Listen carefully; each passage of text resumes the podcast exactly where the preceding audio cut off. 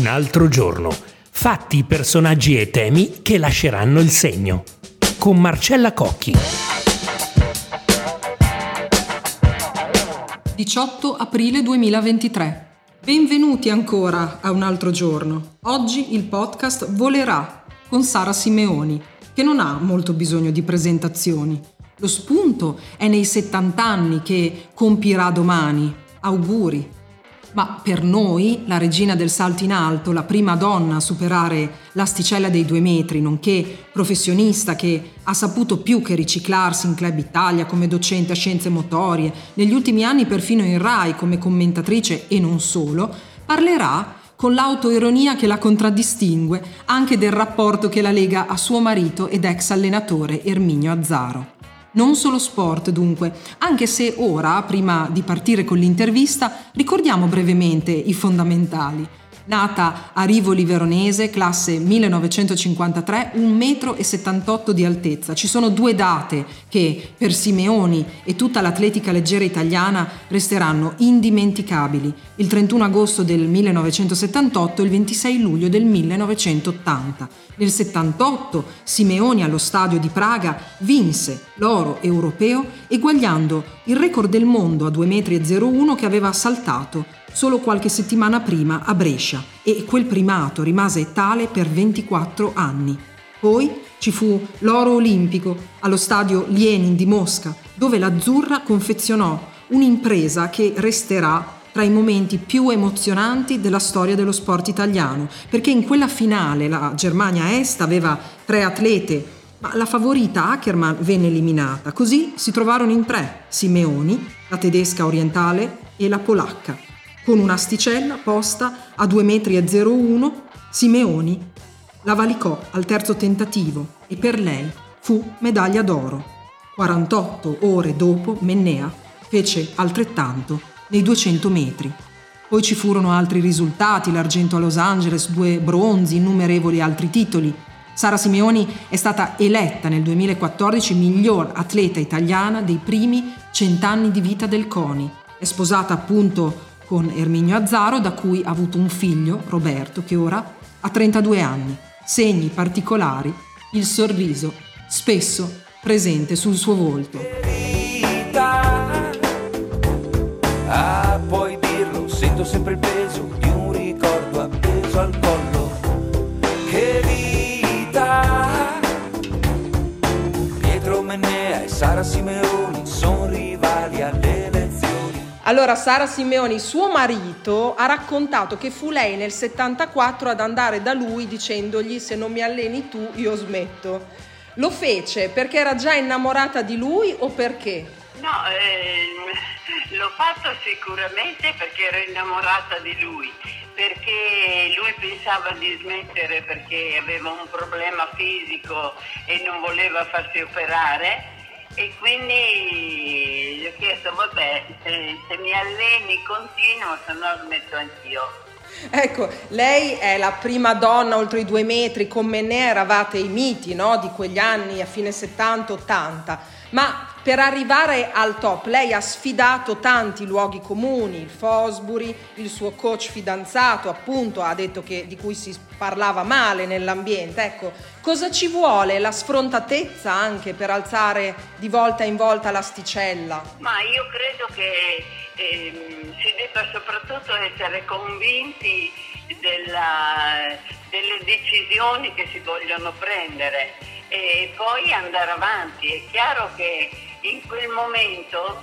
eh, certe scelte sono state anche difficili, è stato un po' un salto nel buio, visto com'era lo sport in quegli anni, però per fortuna sono venuti i risultati e è andato tutto bene, non mi lamento. Che cosa intende per disparità di trattamento nei confronti di un atleta donna in quegli anni?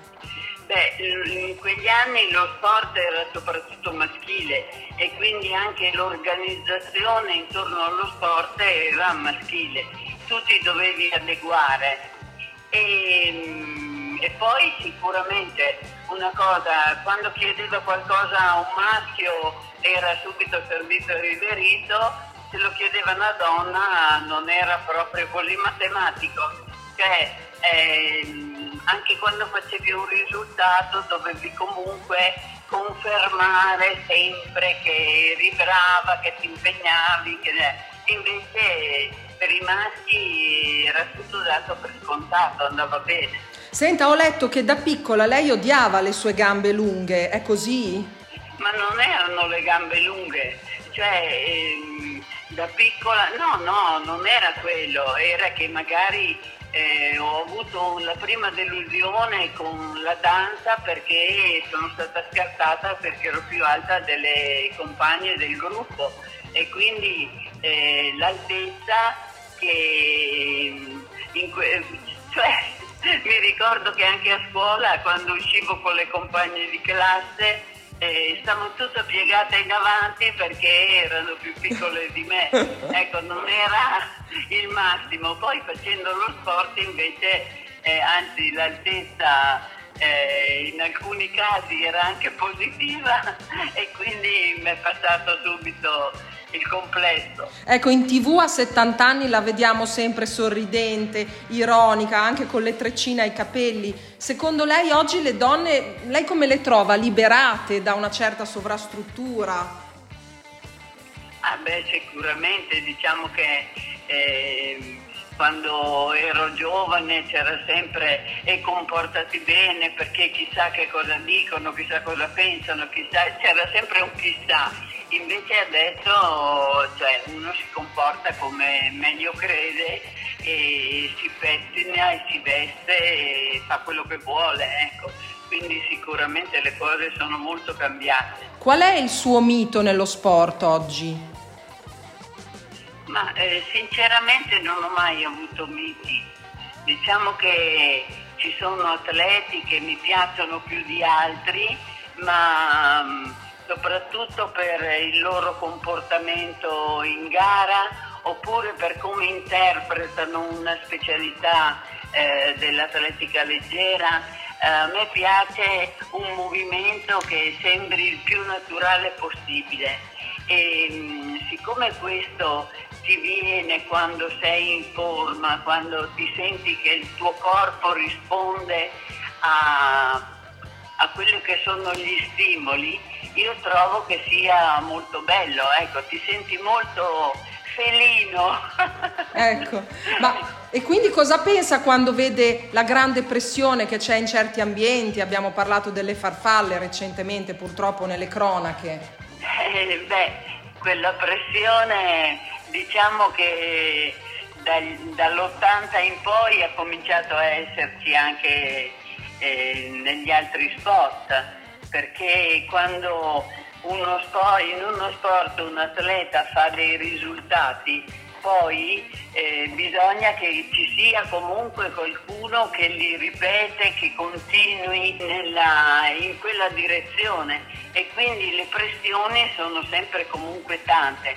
In più lo sport è diventato oggi un business, cosa che eh, almeno per me non è che lo sia stato più di tanto e quindi eh, c'è anche questo, il fatto di dover per forza fare dei risultati. Ecco. Eh, il filmato di un emittente locale, quella del 4 agosto 78, in cui lei fece per la prima volta il record del mondo, no? a 2,01 m, fu recuperato dopo 30 anni. Ecco, ma lei ci può raccontare un dettaglio cosa provò quando lo rivide? Ma, eh, no, non è che ci sono voluti 30 anni per rivederlo, eh, perché c'è stato una, um, un, un, ragazzo che comunque era dell'atletica, che era nel pubblico, che aveva fatto, aveva filmato eh, la gara. E a quei tempi c'era un certo Fracchia eh, che riprendeva tutte le gare, che era uno studioso, che eh, raccoglieva tutte queste testimonianze e l'abbiamo rivisto, insomma. Eh, però era un filmato fatto non da uno specialista, ma cioè, diciamo che tecnicamente non era bello, anche perché era in mezzo al pubblico e quindi non, non ha potuto eh, fare un filmato eh, esteticamente bello e interessante, capito? Ha ripreso eh, come poteva eh, la gara. Eh, però dopo 30 anni invece è venuto fuori questo filmato dalla tv locale di Brescia, Tele Brescia, adesso non ricordo, che tra l'altro poi mi hanno anche regalato. E mm, insomma eh, si vedeva già in altro modo, ecco. Siamo partiti da suo marito eh, Erminio Azzaro, mh, eh, non so se ci vuole rispondere, ma eh, voi siete anche una delle coppie più longeve, ma come si fa a stare tanti anni insieme? Eh, insomma, ci vuole pazienza, eh, ma più che altro ehm, bisogna pensare che eh, non sempre le cose eh, vanno come si vorrebbe oppure che tutto fili liscio così bisogna avere anche quella eh, la voglia comunque di, di passare sopra delle cose di essere eh, di avere pazienza da parte di tutti e due perché insomma è così, c'è la volta che sei disponibile, la volta che sei più eh, perché sei nervoso per alcune cose, magari rispondi male, allora se stai ogni volta a pesare ecco, tutto quello che succede, bisogna dare il, il giusto peso alle cose importanti, ecco, poi si va avanti.